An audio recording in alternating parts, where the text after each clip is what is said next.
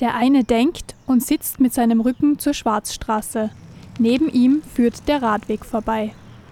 Der andere spielt mit den Planeten. Ihm fehlt bereits ein Daumen, denn immerhin steht er wie sein Pendant seit 1952 an ein und demselben Platz im Mirabellgarten. Ihr Schöpfer, Josef Thorak, war der Lieblingsbildhauer Adolf Hitlers.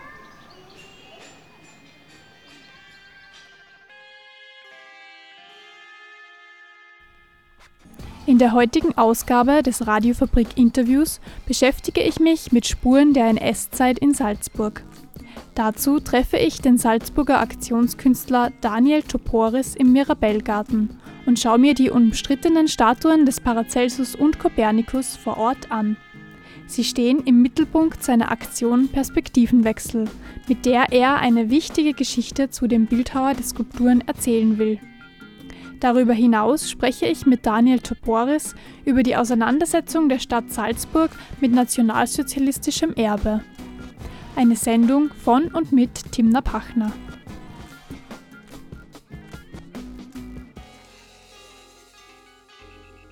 Es gibt theoretisch die Möglichkeit, alles wegzusperren, um sozusagen Tabula rasa zu machen und sich auch äh, total von äh, der NS-Kunst und NS-Künstlern zu distanzieren.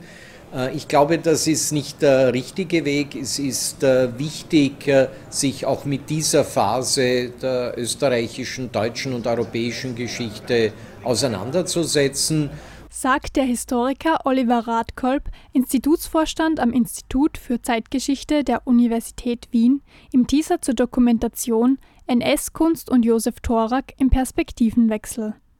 2018 im Gedenkjahr, an dem sich Österreichs Anschluss an Nazi-Deutschland und die erste und einzige große Bücherverbrennung in Österreich zum 80. Mal jährt, fordert der Salzburger Aktionskünstler Daniel Toporis nun eine andere Art der Auseinandersetzung. Er plädiert dafür, endlich die Perspektive zu wechseln. Ich befinde mich hier an der Schwarzstraße am Eingang des Mirabellgartens und folge jetzt dem Radfahrweg zur Statue von Josef Thorak Paracelsus.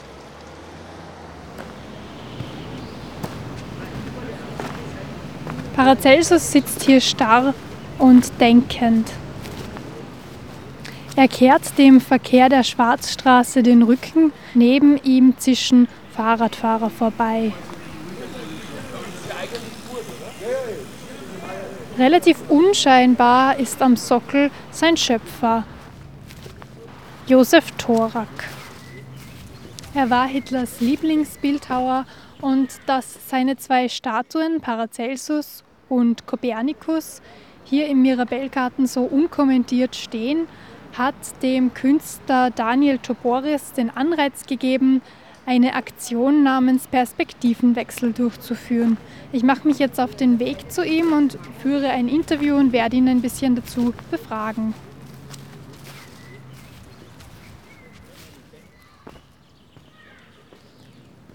Wir betrachten die Statuen des Bildhauers Josef Thorak, Kopernikus und Paracelsus. Sie stehen seit 1950 hier im Mirabellgarten und auch im Fokus deiner Aktion Perspektivenwechsel. Daniel, kannst du die Statuen für unsere Hörer kurz beschreiben? Also aktuell sitzen wir hier vor der Skulptur Kopernikus, der mit, der, der mit den Planeten spielt, in monumental strenger Ausführung, wie es für Thorak oder generell die NS-Zeit typisch war. Wenn es nach dir geht, stehen die beiden ja bald nicht mehr im Mirabellgarten, sondern liegen hier. Kannst du für uns kurz erläutern, worum es in deiner Aktion Perspektivenwechsel geht? Ja, wie der Name meiner Aktion Perspektivenwechsel schon sagt, geht es darum, die Perspektive der Skulpturen zu wechseln. Ähm, wenn man sich überlegt, äh, was das vorrangige Ziel bis auf natürlich die Inhalte dieser Skulpturen waren, war natürlich ihre Monumentalität.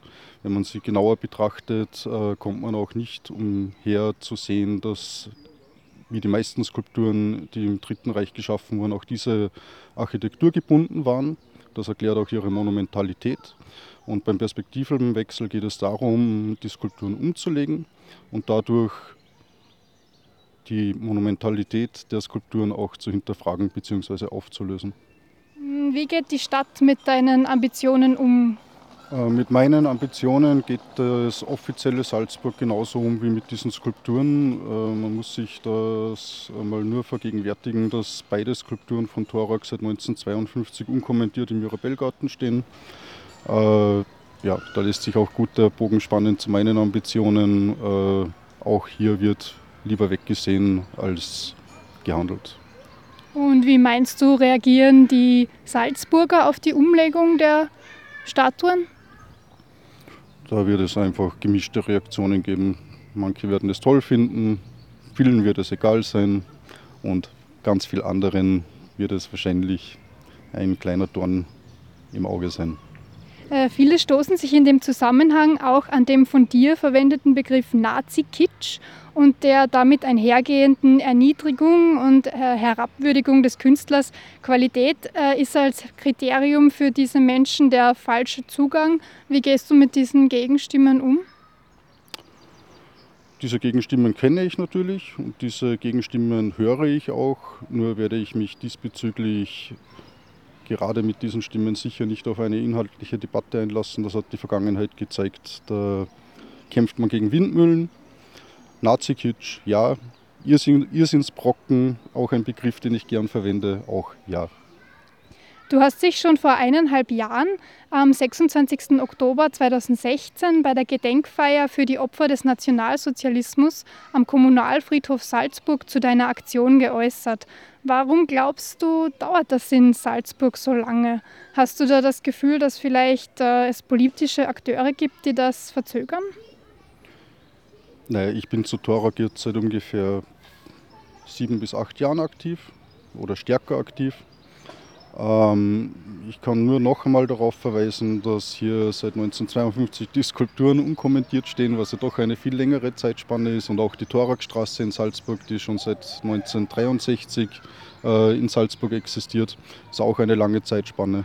Warum hier nicht interveniert wird, auch von politischer Seite, erklärt sich für mich dadurch, dass mit Torak ganz gern politisches Kleingeld geschlagen wird, beziehungsweise dass auch ganz, ganz viele, vor allem führende Politiker auch sagen, man will sich an diesem heißen Eisen nicht die Finger verbrennen.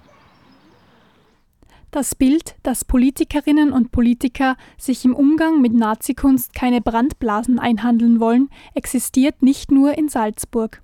In einem kurzen Trailer zur Dokumentation NS-Kunst und Josef Thorak im Perspektivenwechsel beschreibt die Historikerin Birgit Kirchmeier vom Institut für Neuere Geschichte und Zeitgeschichte der Johannes Kepler Universität Linz eine ähnliche Situation.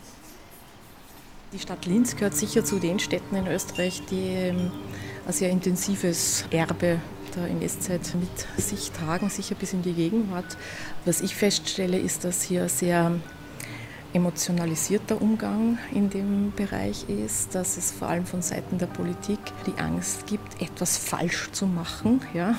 Und vor lauter Angst, etwas falsch zu machen, wird womöglich erst recht ähm, etwas überstürzt oder, oder seltsam gehandelt. Ja? Dieses Erbe verfolgt die Städte und sie müssen sich dem äh, auseinandersetzen, ob sie wollen oder nicht.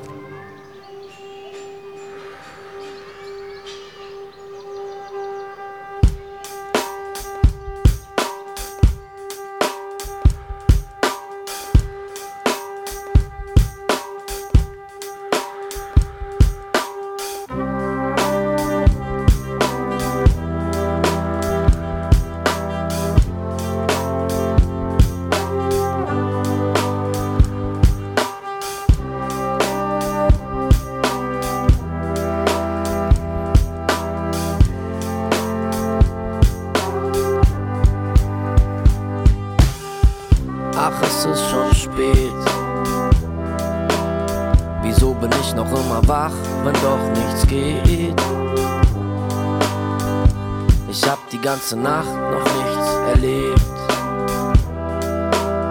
Ich bin zu Hause in der Stadt, die immer schläft, der Stadt, die immer schläft.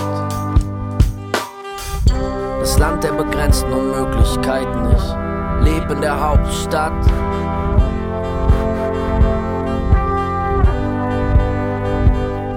Aufgeschlossenheit nur während der Öffnungszeiten, weil so spät nichts mehr aufhat. Und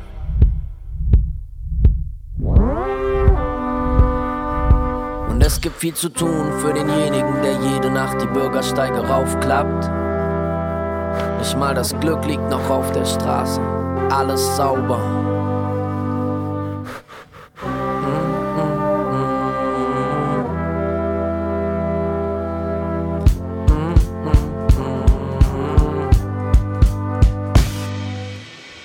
Ach, es ist schon Warum bin ich noch immer wach, wenn doch nichts geht? Ich hab die ganze Nacht noch nichts erlebt.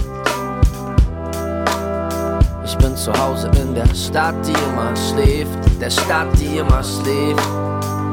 Ich höre die Leute reden, doch verbindet uns nichts außer schnurlose Telefone.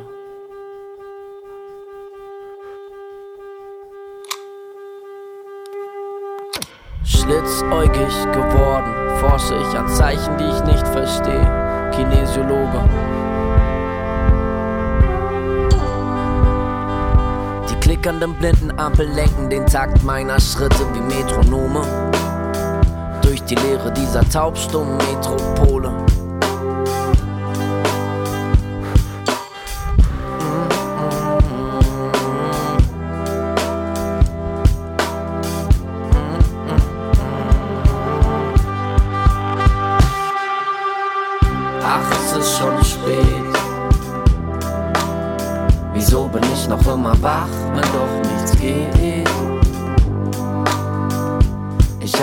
Ganze Nacht noch nichts erlebt. Ich bin zu Hause in der Stadt, die immer schläft. Der Stadt, die immer schläft. Und heute Nacht ist nur eine weitere Nacht, in der ich durch die Straßen streife, in der mich meine Melancholie wie ein treuer Hund von Bar zu Bar zu Bar begleitet. Ich zieh los, ziellos durch die Stadt bei Nacht und nirgends ist wirklich viel los. Die Schläfer, die hier schlafen, keine Terroristen, nichts zu befürchten, viel zu vermissen. Das übliche Treiben in dem Millionendorf, das gerne eine Weltstadt wäre. Ich hab nichts Großes vor, ein paar Gläser leeren, während ich paar Stunden älter werde. So war das. So oft schon zuvor, jeden Tag dieselbe Lehre, weiß noch immer nicht, wie mir zu helfen wäre. Gib mir einen hinter die Binde, bitte ihn mir nachzuschenken. Schritte im Dunkeln wie Blinde, bis ich dann am Bahnhof wende. Zur Frühstückszeit, kämpfe mit meiner Müdigkeit. Zähle, was mir noch übrig bleibt und überlege, wofür es reicht. Eine Tüte Pommes, eine Flasche Bier oder ein Päckchen Marihuana oder etwa doch der nächste Zug nach Ljubljana. Ich frag mich grad, warum ich's nicht schon längst getan hab. Warum man hier so einen verdammt festen Schlaf hat. In der Stadt, die immer schläft. In der Stadt, immer, immer, immer schläft.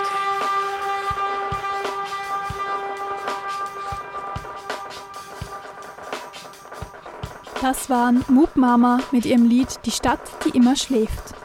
Ich habe mich für die heutige Ausgabe des Radiofabrik-Interviews mit Daniel Choporis im Mirabellgarten getroffen. Dort stehen zwei Statuen von Hitlers Lieblingsbildhauer Josef Thorak, die der Salzburger Aktionskünstler Toporis gerne in die Horizontale bringen möchte. Unter dem Motto Perspektivenwechsel soll eine andere Sicht auf Thoraks Kunst in Salzburgs prominentestem Garten möglich werden. Dabei spreche ich mit ihm auch über die Erinnerungs- und Gedenkkultur in Salzburg. Agiert die Stadt Salzburg diesbezüglich aus seiner Sicht auch ein bisschen verschlafen? Erinnerungskultur ist ein Schlagwort. Ich denke, Erinnerung und Gedenken ist ein dynamischer Prozess. Ja. Ähm, natürlich äh, nimmt man ganz gern historische Daten dafür her, um das äh, sichtbar und lebbar zu machen. Aber grundsätzlich äh, finde ich ja schon, dass das auch eine tägliche Übung und auch eine tägliche Praxis sein sollte, beziehungsweise auch ganz einfach im Alltag als ganz normal mit einfließen sollte. Und was ist deine Kritik am, am Umgang von so NS-Kunst in Salzburg? Ja, meine Hauptkritik ist natürlich, erklärt sich hier vor allem hier an den Skulpturen, beziehungsweise auch an der Thorakstraße, zu der es aber jetzt auch einen Amtsbericht geben soll. Mal schauen, was dabei rauskommt. Aber zu den Skulpturen, die Kritik ist ganz einfach die, so es wird einfach nichts gemacht. So. Ähm, ein zweiter Kritikpunkt, den was man in dem Zusammenhang echt auch nennen muss, weil ich dafür auch schon aktiv war, ist das neue Bücherverbrennungsdenkmal, wo ich aus meiner Sicht auch das war natürlich super, dass es das jetzt endlich gibt. 80 Jahre nach der einzigen und ersten Bücherverbrennung in Österreich gibt es jetzt endlich ein Denkmal dafür. Nur das offizielle Salzburg hat das gemacht, auf, äh, wovon, wovon, ich von Anfang an, äh, wovon von Anfang an auszugehen war. Das Mahnmal steht nicht am historisch korrekten Ort, sondern steht 100 Meter weiter weg. Die Erklärung dafür ist auch vom offiziellen Salzburg, dass man den Christkindlmarkt äh, nicht stören will. Das heißt, ein Mahnmal, auch ein, in, dem, in dem Fall auch ein antifaschistisches Mahnmal, muss wieder mal kommerziellen Interessen weichen. Und damit passiert halt genau das, was mit den Opfern auch nach 1945 passiert ist. Sie werden an den Rand gedrängt.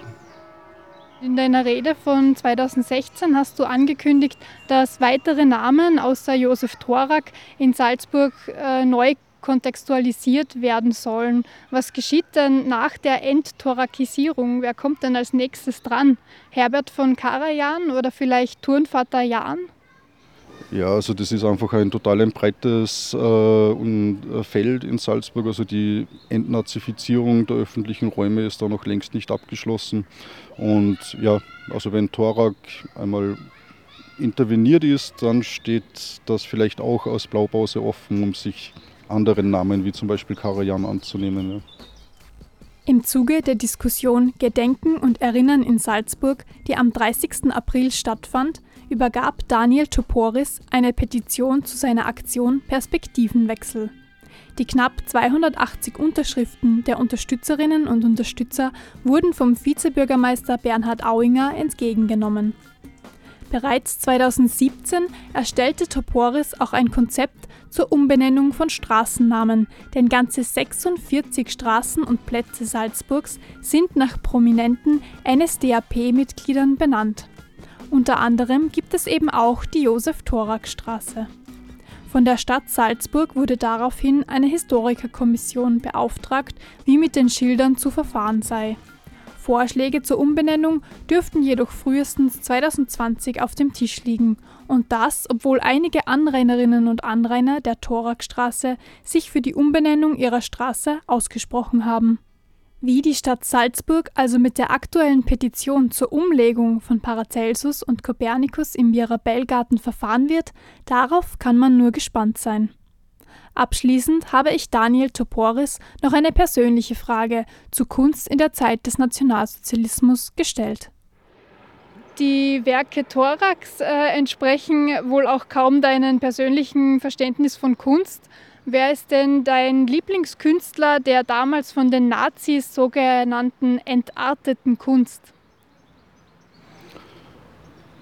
Für mich gibt es keine Lieblingskünstler. Ich beschäftige mich einfach gerne mit Kunst. Und da gibt es äh, von den Entarteten, da gibt es natürlich ganz, ganz viele, die was oder die was als entartet bezeichnet wurden, die was natürlich Spitzenklasse sind. Ähm, ich kann hier nur eine Empfehlung abgeben an jeden Salzburger, auch die Chance zu nutzen, das Museum der verlorenen Generationen in der Sigmund Hafner Gasse zu besuchen. Da sieht man ganz viele dieser verfolgten Künstler sind dort zu betrachten. Wirklich ein Besuch wert. Die Petition Perspektivenwechsel des Salzburger Aktionskünstlers Daniel Toporis ist ein Ansatz, sich mit Salzburgs nationalsozialistischer Vergangenheit nachhaltig auseinanderzusetzen. Zum 80. Mal jährt sich 2018 Österreichs Anschluss an Nazi-Deutschland sowie die erste und einzige große Bücherverbrennung in Österreich, die am Salzburger Residenzplatz stattfand. Zum 80. Mal jährt sich 2018 Österreichs Anschluss an Nazi-Deutschland sowie die erste und einzige große Bücherverbrennung in Österreich, die am Salzburger Residenzplatz stattfand. Das Denkmal, das am 30. April offiziell eröffnet wurde, errichtete die Stadt jedoch nicht am historisch korrekten Ort, sondern am Rand des Residenzplatzes. es musste wirtschaftlichen Interessen weichen. Die Idee der Umlegung von Paracelsus und Kopernikus im Mirabellgarten verdeutlicht, wie wichtig es ist, sich aktiv mit der Vergangenheit auseinanderzusetzen. Die steinernen Reste der NS-Zeit benötigen einen neuen Kontext. Abschließend noch ein Zitat meines heutigen Interviewpartners Daniel Tuporis. Die Kunst der Zukunft muss ein Unruheherd sein, denn nur Kunst kann die Gesellschaft verändern. Durch die heutige Ausgabe des Radiofabrik Interviews führte euch Timna Pachner. Bleibt dabei und bis bald. Mehr Infos zum Programm der Radiofabrik und die Sendung zum Nachhören findet ihr auf radiofabrik.at. Danke an das Filmteam des Trailers zur Dokumentation NS-Kunst und Josef Thorak im Perspektivenwechsel. Für die Realisierung der 45-minütigen Doku wird aktuell um Fördermittel angesucht. Jegliche Aktivitäten, Ideen und Unterstützung bei der Finanzierung sind willkommen. Den vollständigen Trailer und alle Infos über Daniel Toporis und seine Aktion Perspektivenwechsel findet ihr auf meinaufstehen.at. Distance. Long Distance. Du sagst, du gehst nach Gibraltar. Distanz. Du sagst, du gehst nach Kanada. Dann ist hier keiner da, der mit mir tanzt.